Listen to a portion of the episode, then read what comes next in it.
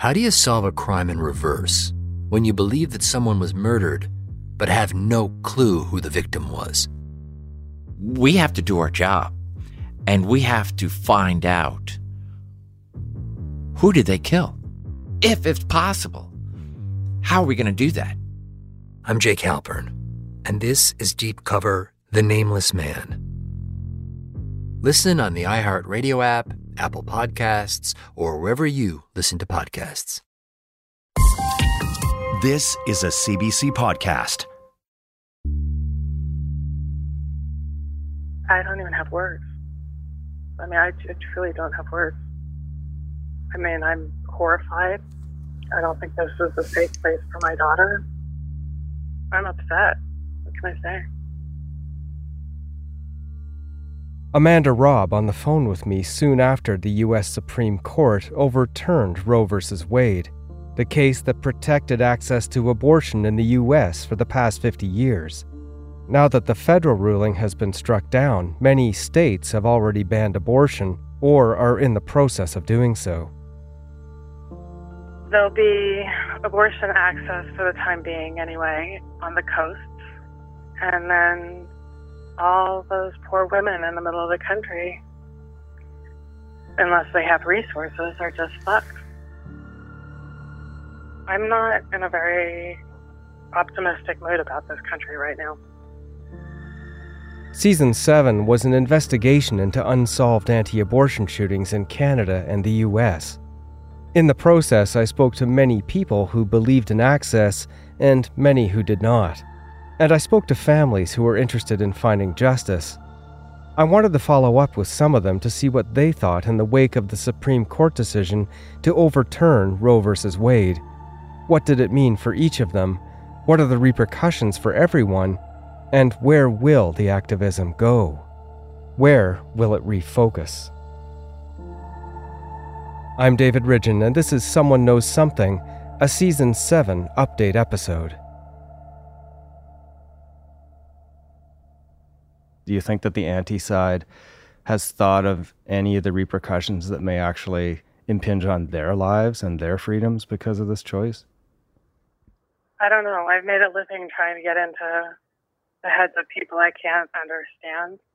That's what I try to do is try to understand people I think I can't understand but I make no presumptions of understanding or knowing what they're thinking or if they've thought about the repercussions or if any of them have ever benefited from a woman in their lives having an abortion. I don't know. I don't know what they've thought through, and I don't know that they really care. To me, this is an ideological decision. I mean, this is most of the people who get abortions in this country are women that have children, they're mothers. So you got to find childcare. You've got to take days off and not be paid for them. You've got to cover the cost of the transportation. I mean, this is a logistical impossibility, right? In these same states, there are people trying to criminalize leaving the state to get an abortion and criminalize helping somebody leave the state to get an abortion. A few weeks ago, if you'd asked me if any of that could ever come to pass, I would have laughed in your face. But, like, I sure it could come to pass. Some people that I've spoken to who were involved in anti abortion violence didn't seem to see it coming either. James Kopp, the man convicted of murdering Amanda's uncle Bart Slepian, was almost indifferent to the possibility. This call is from a federal prison. They'll never do it. Even if you did have a reversal of Roe, and even if Texas laws did stand, in Texas, that's only 10% of the babies and moms. That's only 10%. The other 90% run for the borders. I think for extremists like Kopp, since the overturning doesn't completely eliminate all abortions, it will never be enough. I wonder what is next for the anti abortion movement with this in mind. Is Roe being overturned only a beginning? Local action is what produces national results. In the course of season 7, I spoke to Jameson Taylor, a policy strategist in Mississippi who helped that state's 2018 abortion ban based on a 15 week window for abortion access. I'm a Christian. I was very grateful to God, frankly, for allowing me to play a small role in participating in this win. I believe that if we think about how divine providence worked in Donald Trump's life so that he becomes president, and we think about that same providence working in the lives of these different Supreme Court justices, you see just so many things came together to make this possible. I have two priorities that I'm going to be working on over the next year. The first priority is to help build out the nonprofit sector to provide additional services to women and children and families in crisis. The second thing, though, is to pursue an amendment to our state constitution to protect life. You're going to continue to see pro life laws in, in around the country litigated. I've had people in the military tell me there are warriors and there are soldiers. And, like, you know, soldiers are there and they do what they have to do because that's their job. But warriors just love it and love the fight and love the blood and love the battle. I think these people are warriors and there is nothing that I mean, they're just to say, well, there's still California, there's still New York, there's still this, there's still that.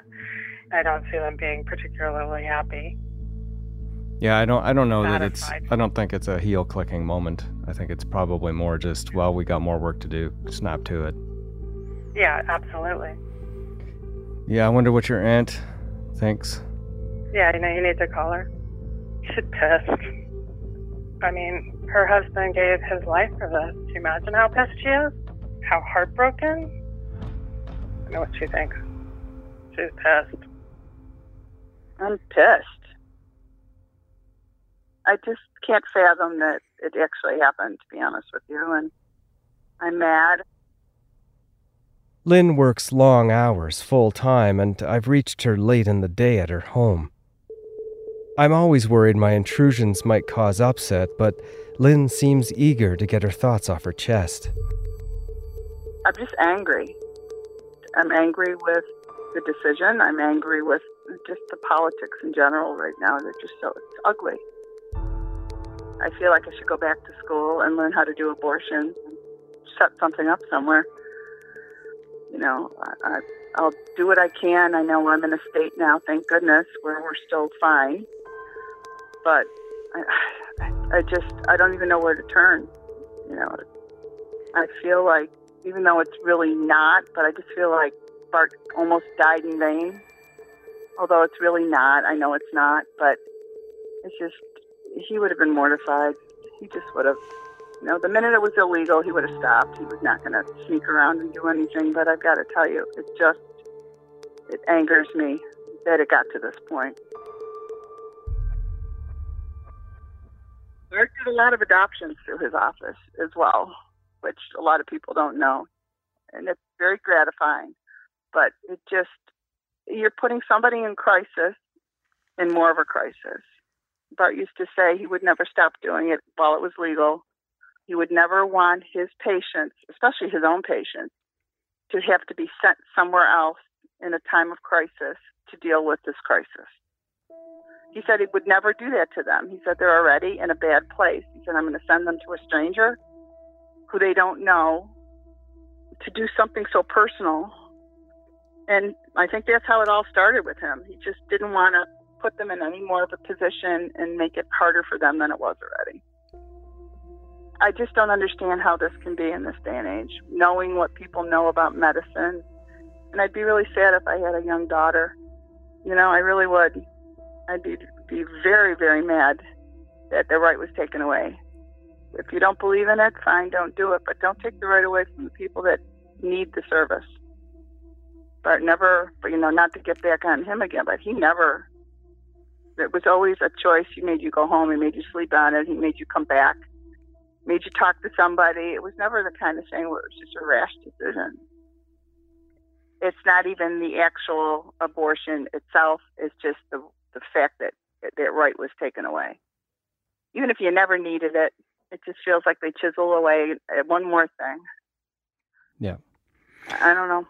I just wonder what the anger that you feel, I wonder what that anger can do or will do in the sort of days and weeks and months and years to come. I, I wonder if that anger will help sustain a some kind of change.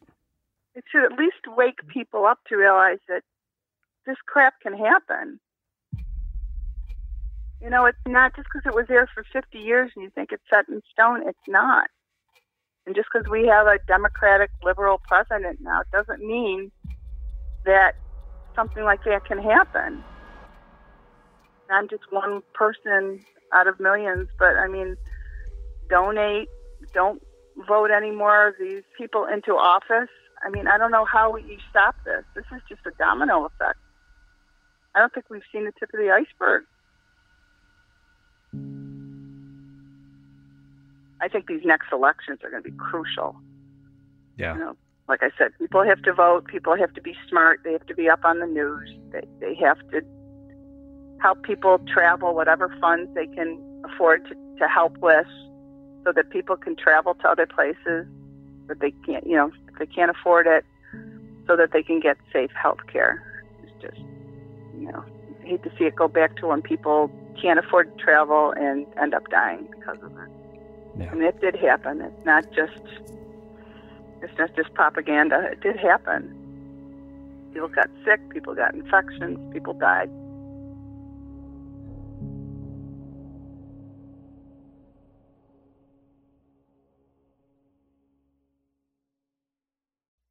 In the 1970s, John Todd burst onto the evangelical scene with a shocking tale. He claimed to be a former witch involved in a then unheard of secret organization called the Illuminati and urged Christians to prepare for a violent world takeover. First of all, the number one weapon in everybody's home should be a 12 gauge pump shotgun. Hear the amazing story of one of the originators of the modern day conspiracy theory. From Magnificent Noise and Sony Music Entertainment, this is Cover Up, the conspiracy tapes. Hey, David, you can call me back. That was an turn. I mean, you know, it's just a constant, but Yeah, yeah. yeah, that's now's a fine time. I'm sorry for chasing you down. S- Sorry for chasing no, you no, down. no, no, you got to. Yeah. Diane Derzis at her home in Birmingham. Diane is an abortion clinic owner and owns the clinic in Mississippi known as the Pink House, the only clinic in the state. I have been so out of line. I have cussed at people. I, I've been horrible. That's about it. I mean, even for um, actually, it's been predominantly at the press, but you know, because of course everyone wants the story and they think they should have access to the patients. What do you mean I can't talk to the patients? We say, what the fuck is wrong with you? I mean, just God. You know, they, they really, they really want to talk to you right now, right? Yeah, I know it's crazy, but yeah, it's you know what I'm. It's it is what it is. I hope that this anger continues, but I'm not. You know, I'm afraid it doesn't. The Pink House had until July 6th. After that, the last abortion clinic in Mississippi closed its doors. But Diane doesn't really sound to me like she's in mourning. She's laser focused on what's to come and making preparations for new clinics. and we are readying Las Cruces to be ready to go. Um, Virginia is very busy. Uh, the phones picked up as soon as Kentucky went, West Virginia went, Tennessee's now a six week ban.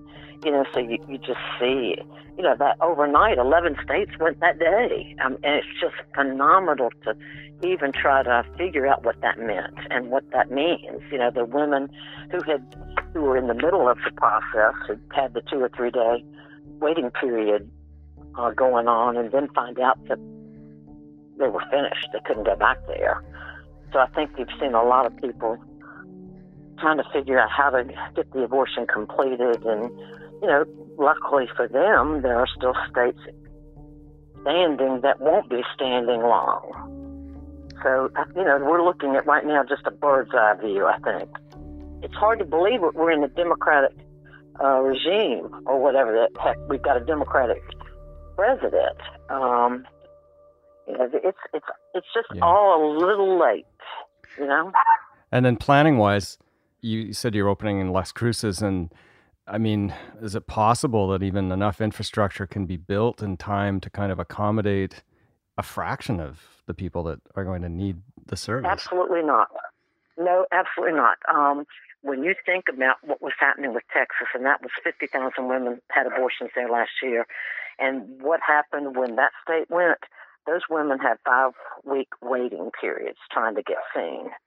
So you you takes that times 26, and I mean, there's women are in desperate trouble, desperate trouble. Um, no one was prepared for this. Hmm. You know, it's just not prepared. Is it not designed basically to make people take law into their own hands? Like, is it is this is designed to create this situation where people are going to be, you know, committing a criminal act? Like that? Because I don't think Absolutely prosecuted. I think they can't wait. You know, I think the state the states can't wait for the first one so that they send that message to women. Long before this happened, the, these young women, they, you know, they've they've been the braggadocio of you know how much how we're gonna, you know, this is different. This isn't like prior to Roe because we have the abortion pill. You know, the abortion pill is not a panacea, and it has its own set of problems. You know, that as providers, you know, you, we tried to get that across, but no one wants to listen to that either because this group thinks they know everything. who's leading the who's mobile. Like, I mean, I think the the uh, the reversal is a mobilizer in itself, a big one. But who's following who? Like, they, is it the same organizations on the sort of pro-choice side trying to get things going again, or is it like what is it just a sort of disorganized chaos of anger, or what? It, it's chaos. Yeah. It's chaos. There's no one there, you know, and you have a clear division between youth and old people like me.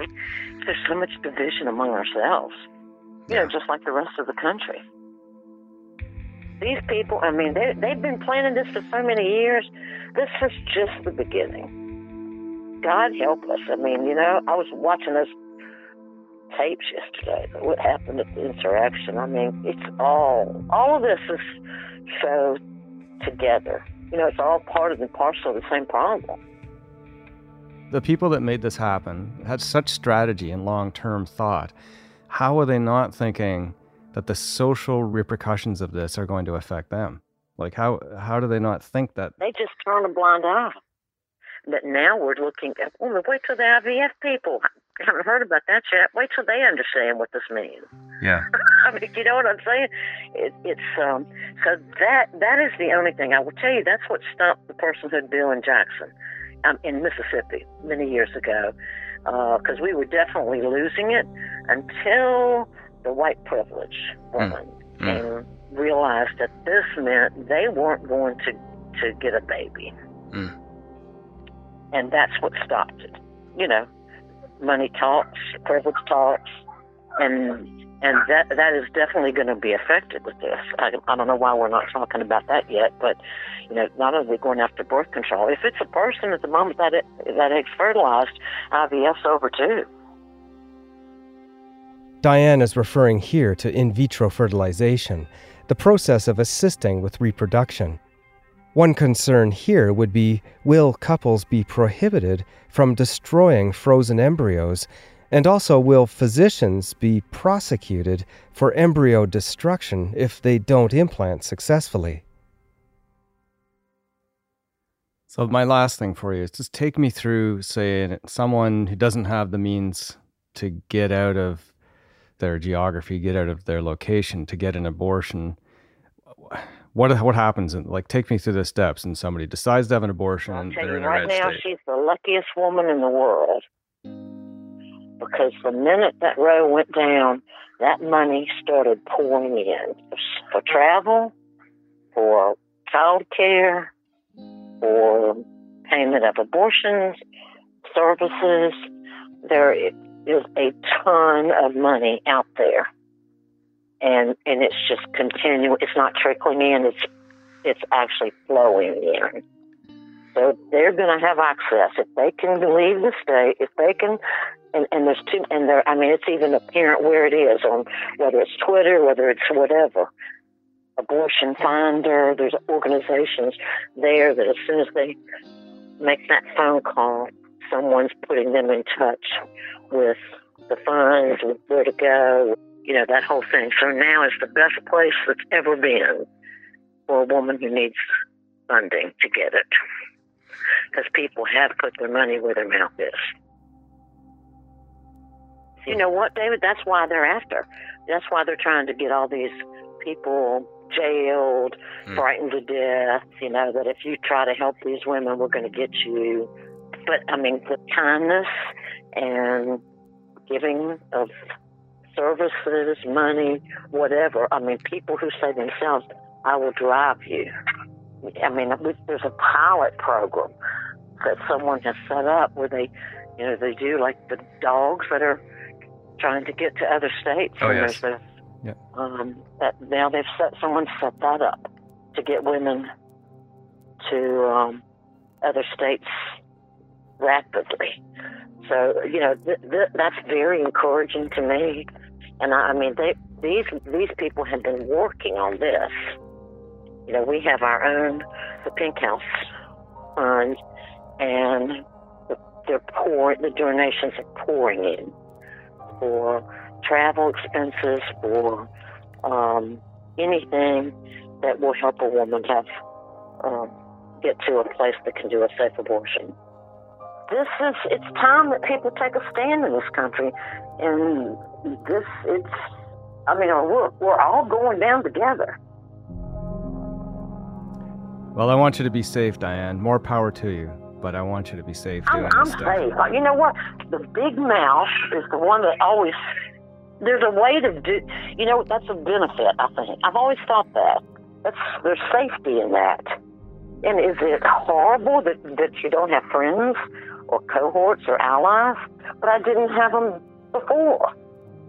Because these people don't care about the people that they've been serving yeah. or the clinics that have done the work. You gotta love it, right? Well, I think people in the South should be thankful that you've been there. I am too. It's just it's been a gift, as we've talked about. I'm just lucky that I'm in a position, and I'm stupid enough that I still have not learned to keep my mouth shut. And, and at this age, I don't think it's going to happen. it's all right. Okay, Diane. Well, thanks so much for your time. I don't want to keep you any longer. I know there's probably thousands. Um, you keep in touch. I will keep in touch. And I'll also keep looking into the shootings of Canadian abortion doctors and who might have participated in them. The shift from American federal law to state law caused by the reversal of Roe will create new battlegrounds, rhetoric, and, unfortunately, violence. History may repeat.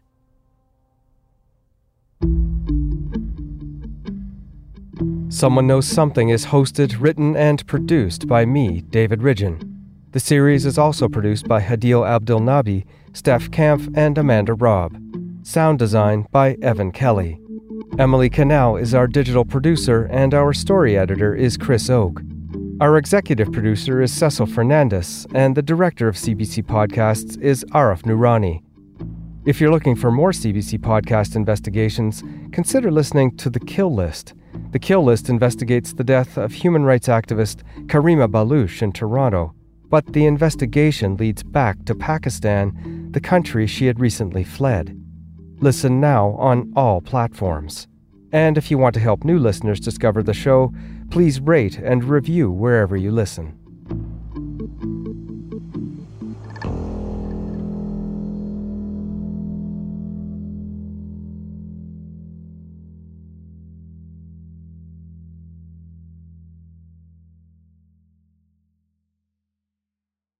For more CBC podcasts, go to cbc.ca slash podcasts.